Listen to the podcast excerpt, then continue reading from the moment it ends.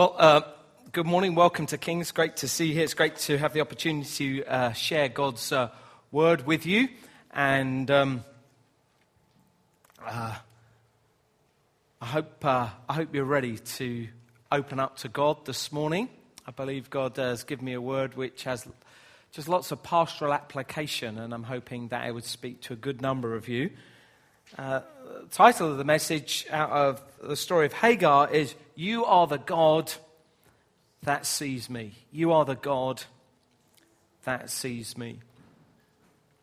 Uh, who's seen Forrest Gump? Has anyone seen Forrest Gump? What a great movie Forrest Gump is. If you haven't seen Forrest Gump, first application of the day is you should watch Forrest Gump. It's a great movie. And, you know, there's loads of good quotes, Bubba, and all things like that that you probably remember if you've seen the movie. But it's one of those movies which starts with the end from the beginning. It starts at the end, and then they take you back, and you, they work all the way back to seeing um, Forrest sitting on a bench. It's a message, a movie that has the end from the beginning. You are the God that sees me. We're going to follow a storyline which ends with a pregnant uh, Egyptian servant girl in a desert place, rejected, alone, afraid, and far from home. And it's in that place that she encounters God in a deep way. And I want you to know right from the beginning, the beginning of this message, I, I want to tell you the punchline before I even tell you the joke. Yeah? I want to tell you the end from the beginning so that we, could, we don't miss it.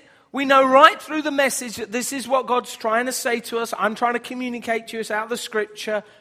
And at the end, that we could all say, You are the God who sees me.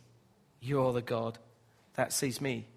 And I'm praying and trusting that for a good number of us here, it will have lots of pastoral application. It will give us comfort, it will give us encouragement, it will help us, whatever the circumstances of our life, whatever season, whatever trouble we're going through. So that's where we're going. So let's look at the story full of hope and also revealing the pastoral heart of God. We're going to read from Genesis and verse 16. If you've got your Bible, it's always good to have your Bible or have it on your iPhone or something to read the scripture yourself. But if you haven't, don't worry, it'll come up on the screen. So Genesis 16, 1 to 15. Now, Sarai, Abram's wife, had borne him no children. But she had an Egyptian slave named Hagar. And so she said to Abram, The Lord has kept me from having children. Go and sleep with my slave. Perhaps I can build a family through her. And Abram agreed to what Sarai said. And so after Abram had been living in Canaan uh, 10 years, Sarai, his wife, took her Egyptian slave Hagar and gave her to her husband to be his wife. And he slept with Hagar, and she conceived. Now, first thing up front, this is a bit of a strange story, not something that we uh, encourage or practice here in this church, may I add. Um, and so, just a cultural, I mean, I've, I've, said for years, one wife is enough for any man, okay? That's my uh, view on such things. Uh, but in the culture of the day, this was not uncommon practice. It was partly because their understanding of actually even how a baby was produced. They felt that it really came from the man, it was in the seed. And we are following the kind of promise that there would be a seed that would go through and the descendant ultimately would be revealed in the Messiah, Jesus. And they felt the womb was like a chamber and just like carried the baby.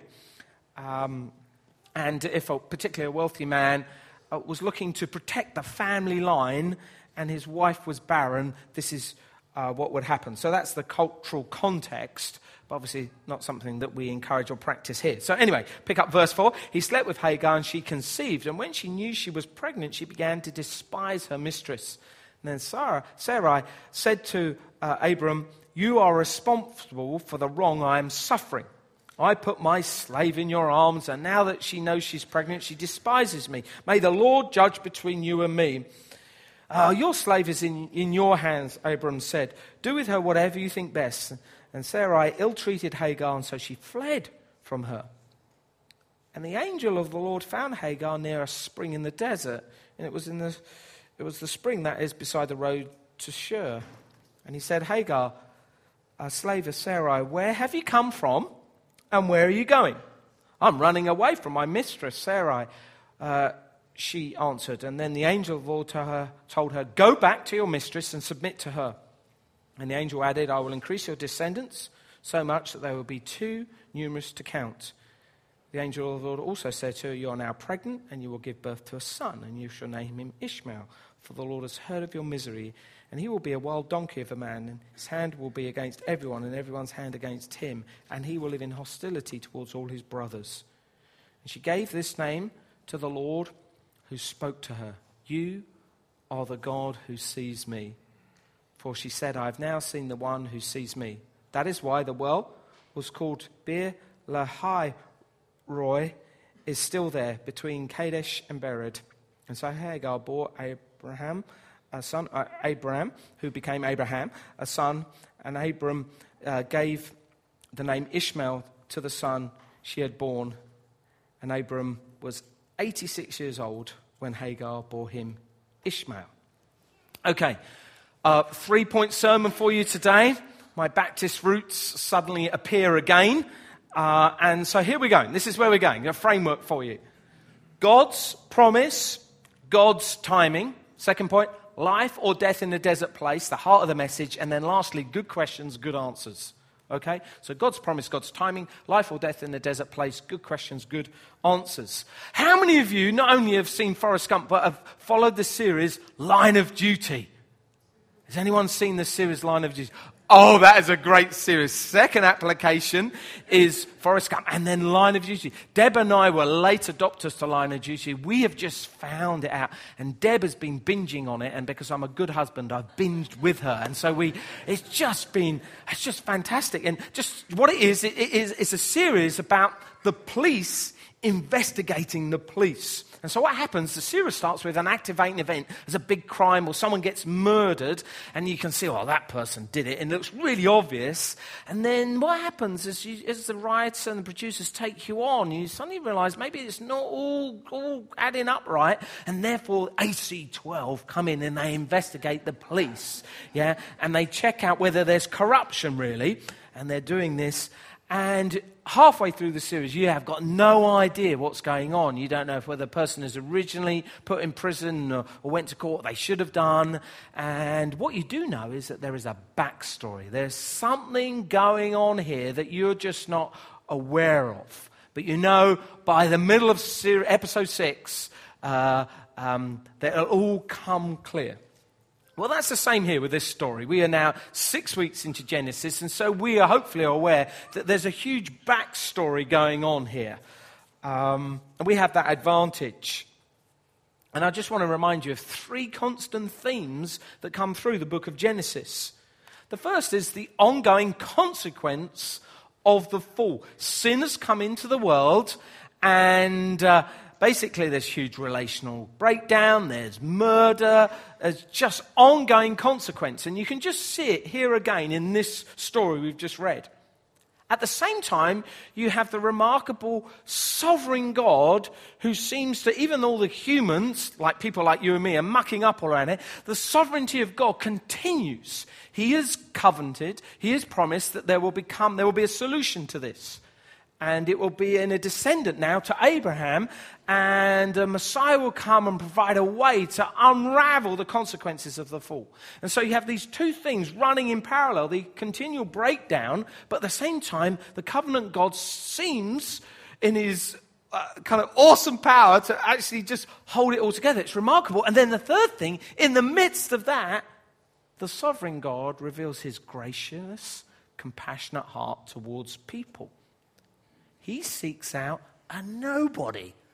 Someone like me and you, actually. In this situation, it's a servant girl. She's Egyptian. She's not even in the people of God.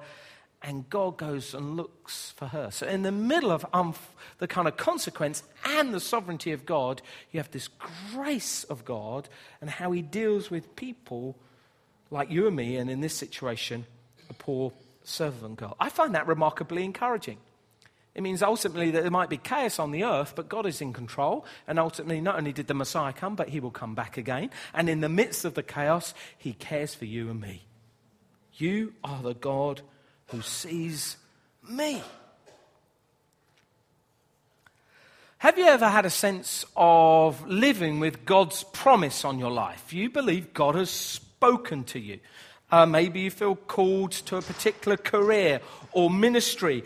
Or uh, for me, it was I felt called to be a pastor. I got saved at 19. I was like all in. I mean, if Jesus is raised from the dead, it's a, it's a, it's a complete game changer. And I, I was never going to be lukewarm. I was never going to be maybe Christian. I'm in. This is true. This is real. Let's go for it. And so I early on felt the sense of call. And Abraham here uh, is feeling it. He's got a big call on him. He's going to be the father of all nations, but he's got a problem. His wife is barren. She can't have a child. And uh, so they kind of hatch a plan to solve the situation. And Sarah says, Well, why don't you take my servant girl, which is obviously culturally normal and acceptable? Uh, but Sarah kind of goes, moves very quickly from faith in the promise to sort of, she, she actually in a few chapters goes from, Lord gave us a promise to, the Lord has kept me from having a child. How quickly we can move when we're holding on to a promise and actually blame God. Well, we see that here. But for me, the real issue in this passage when it comes to promise and God's timing is the question of when do you act and when do you wait? When do you act? And when do you wait? When you're living with something, do you actually say, is it with you? Is it your responsibility to kind of make it happen? Or do you just go passive and wait? I, I, find this a huge tension. I even find it a tension just in my own life and leading this church. When do we go for something? When do we wait? When's God saying yes? When He's saying maybe? When is He saying no? I'm a bit like Jonathan. I'm the type of personality is a bit like Jonathan that says, perhaps the Lord will act on our behalf. I'm an activist. But it has got me in trouble over the years because sometimes I've got ahead, not of the promise, but of the timing of God. Probably the, the best or worst example of this is when I was a young man. As I said, I felt the call of God, and uh, I was about 20, 21, uh, just saved a couple of years before, and I nearly went to Spurgeon's Bible College to do a degree in theology. But fortunately, God saved me from that. At the time, it was really painful. He saved me because, you know, I'm, I'm not academic. I don't know, that doesn't surprise most of you in the room that come regularly. I'm just not.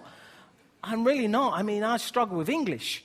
Uh, and uh, so doing Greek and Hebrew, I'm, I think it's really important, and I'm glad there are people that like doing things like that, but it wasn't for me. I think it would have killed me. Yeah? And uh, so I went through a difficult time. I went through a time when it, I felt called, but this clearly wasn't working out. And God put me on wait for six years, and then I became a youth pastor in Bedford in the church uh, I got saved in, and before I came to lead this uh, church. So sometimes I think it's a real, it's wisdom and maturity to live in this tension between holding on to the promise and God's timing, and God can teach us much in those seasons.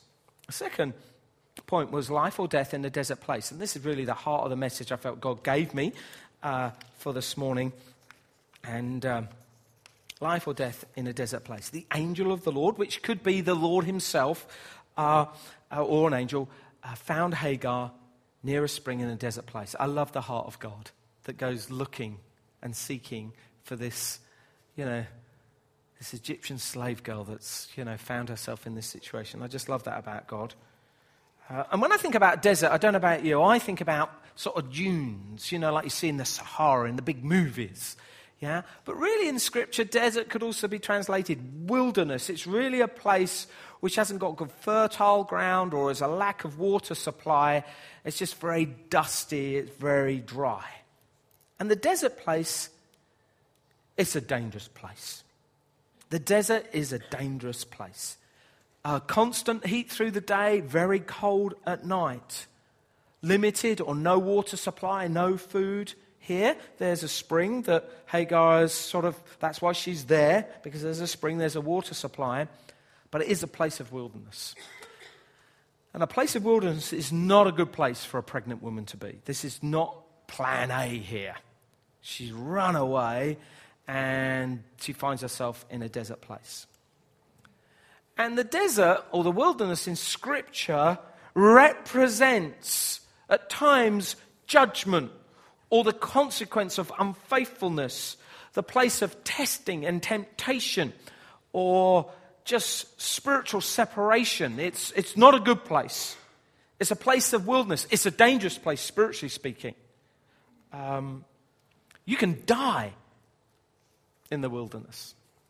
But in Scripture, it's also a place of encounter, of supernatural provision.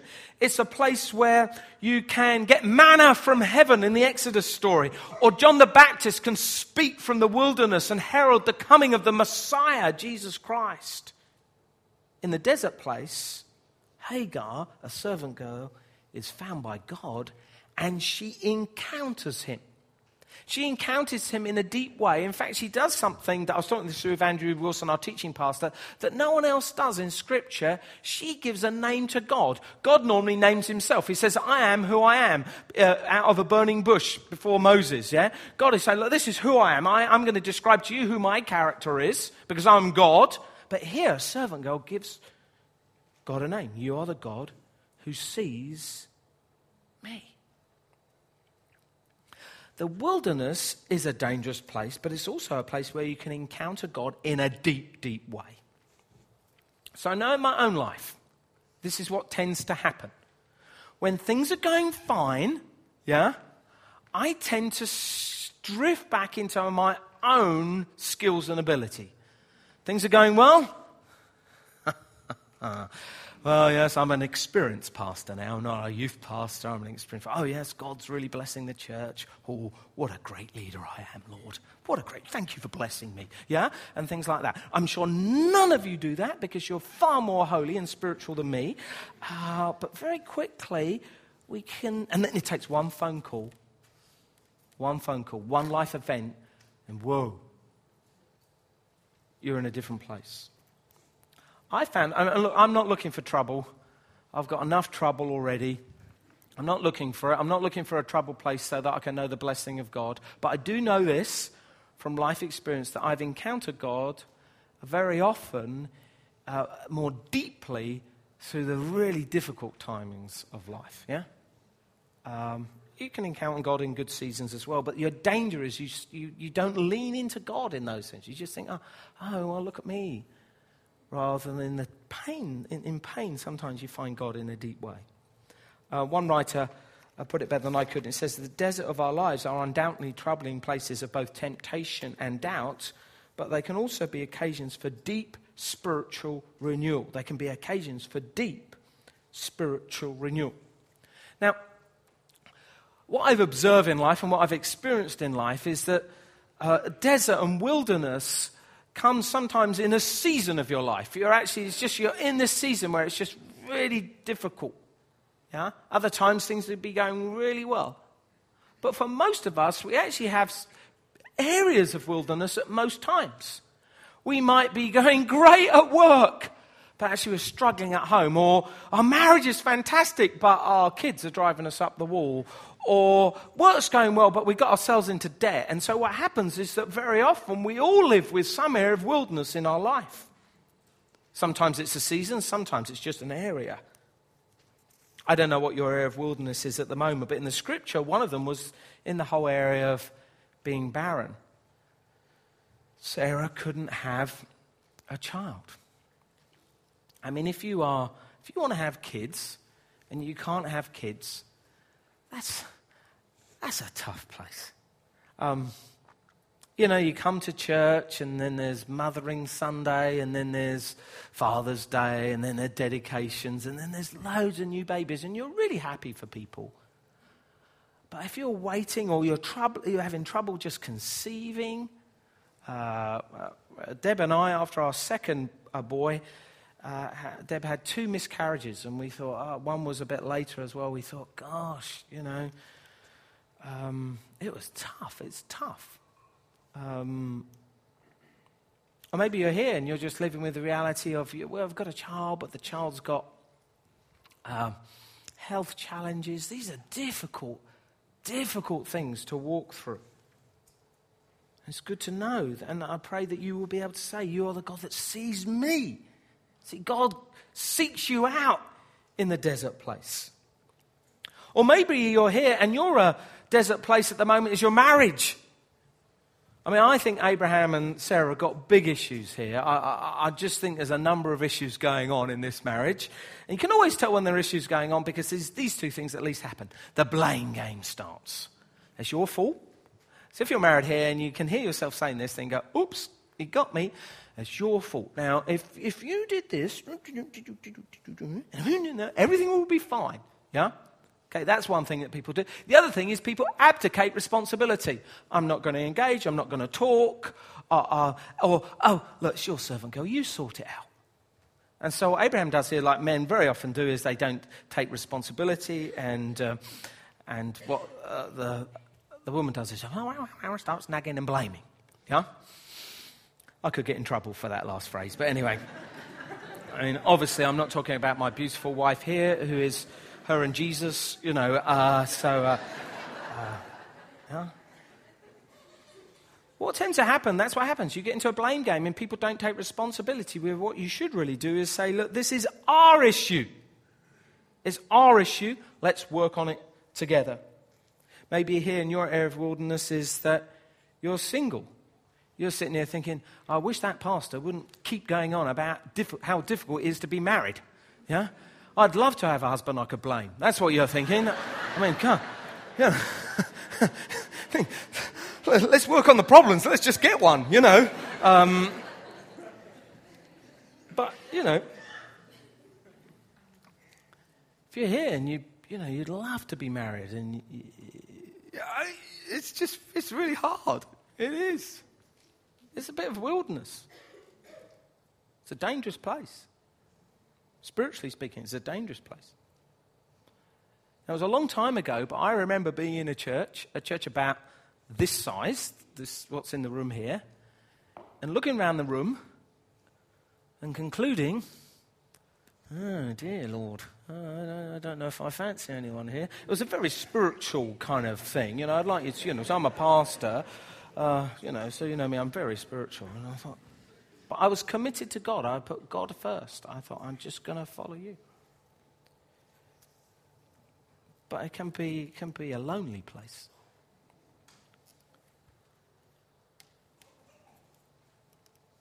What about the issue of debt? Maybe your wilderness is that you overspent, or you didn't manage your money well, or you had an expense that you didn't see coming, or you got unemployed and therefore you got in trouble. And it was, first it was a few hundred, but now it's come a few thousand. And debt has become a real place of pressure. So here on Sundays, you're hallelujah, Jesus, but behind the scenes, there's this wilderness part in your life. Or maybe it's in the area of health. Everything's going well, but it takes one phone call, takes one moment. Um, it's, it's, difficult. I, uh, and these places are difficult to live in, aren't they? Um, I had a health scare last year. I had a cancer scare, actually. I, I, I, shared it with the church in the first meeting. And then just told my wife that I've just shared it with the whole church because uh, it just came out when I was preaching, because it does uh, sometimes when I'm preaching, because I externalize. I'm open. But that's what happened. I'm, and by the way, I'm fine. The doctor said afterwards, said he's never seen such a good looking and uh, uh, such a good looking for your age, physically remarkably healthy. Uh, and uh, so uh, some of you young guys got something to aspire to, yeah? Okay? but seriously, if you're going through a health challenge, now fortunately I was given all the clear, all clear. Some of you here are struggling with cancer, that's your wilderness. It's hard. It's really hard. But I know even while I was waiting for blood tests and further stuff, it's just that limbo while you're waiting. It's a wilderness place, and you, you, you've got a choice. You either lean into God and trust Him for these big things, or you don't. Hagar, maybe you can relate to her because she's suffering with loss, rejection, resentment. She's alone. These are the real issues that we face in life. Now, look, listen. You can meet God in a desert place.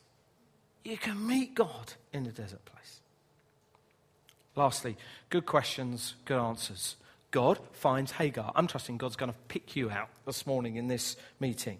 And he asks two questions fascinating questions. Where have you come from and where are you going? Where have you come from and where are you going? So when you're in a place of wilderness, it's good to ask this question Where have I come from? Why am I where I am? Is it just a season of life? Is it just, does it happen to all different types of people? Or is it a consequence of something that I've done? You own the issue. Or is it something that someone's done to me? Uh, or is it your response to an activating event? You've walked through a season of bereavement and it's pain and you've yet to process it, but you got stuck and you don't know how to get out.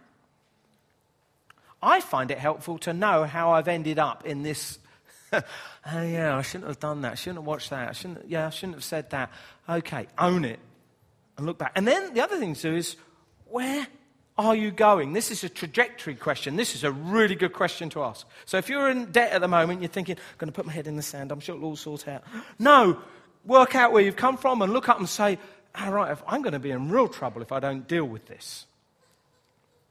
Now, this is a pretty sobering story. What I'm going it's a true story. When I was a youth pastor in Bedford, had a young guy come say he was about my age. He was married to a lovely uh, young girl, uh, and we were Deb and I just young, just being married and things like that. And he said to me, he came out to me, said, "Can I talk to you?" I was a youth pastor. I said, "Yeah, sure." He said, "I need to talk someone through. I'm struggling with pornography." I'm thinking he's married.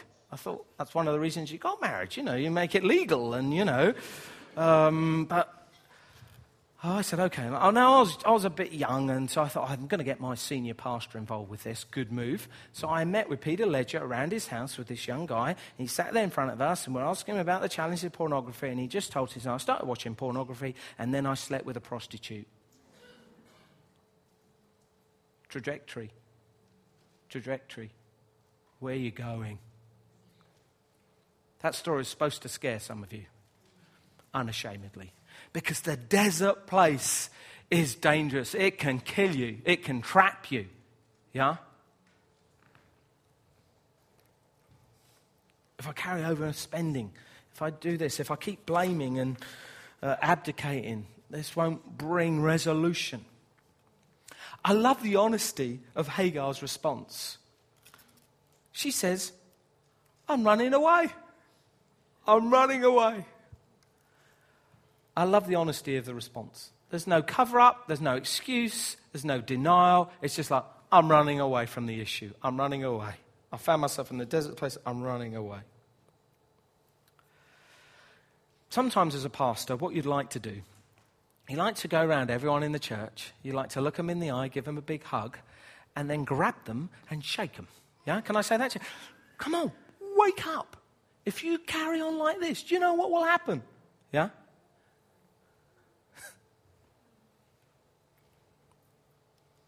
Sometimes what happens is when people get in a desert place, they freeze, they fight, or they flight.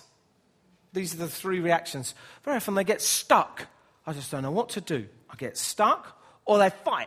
It was his fault. It's God's fault. It's everyone's fault. Yeah?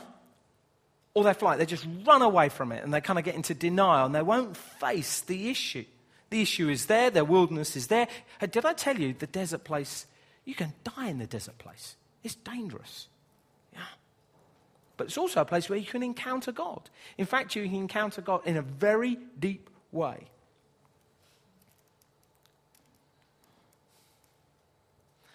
And God says, Go back.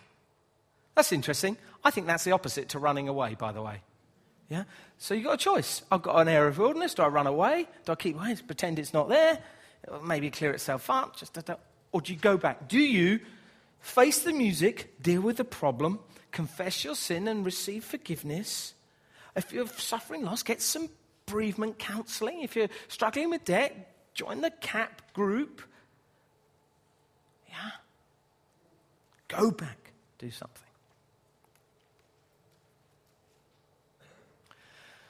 I think the great truth of this uh, great story about uh, a slave girl is it reveals the heart of God towards men and women just like us. That He finds her. And I believe this morning that He's just seeking, He's trying to find you in the desert place.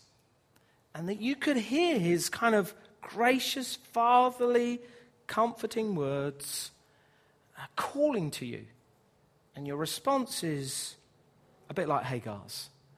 I'm trusting many of you will say, You are the God that sees me in my area of pain, my area of vulnerability, my area of trouble. The story of Hagar is full of hope, and I'm trusting that it's spoken to many of us, that we will hear God speaking to us and will respond and will open up and allow God to help us in these wilderness places because you can encounter God there in a deep way. And that's what I'm hoping a number of us will do now. Let's uh, pray together. Thank you, Lord. Well, let's pray. Lord, we just uh, thank you for your compassionate heart towards people.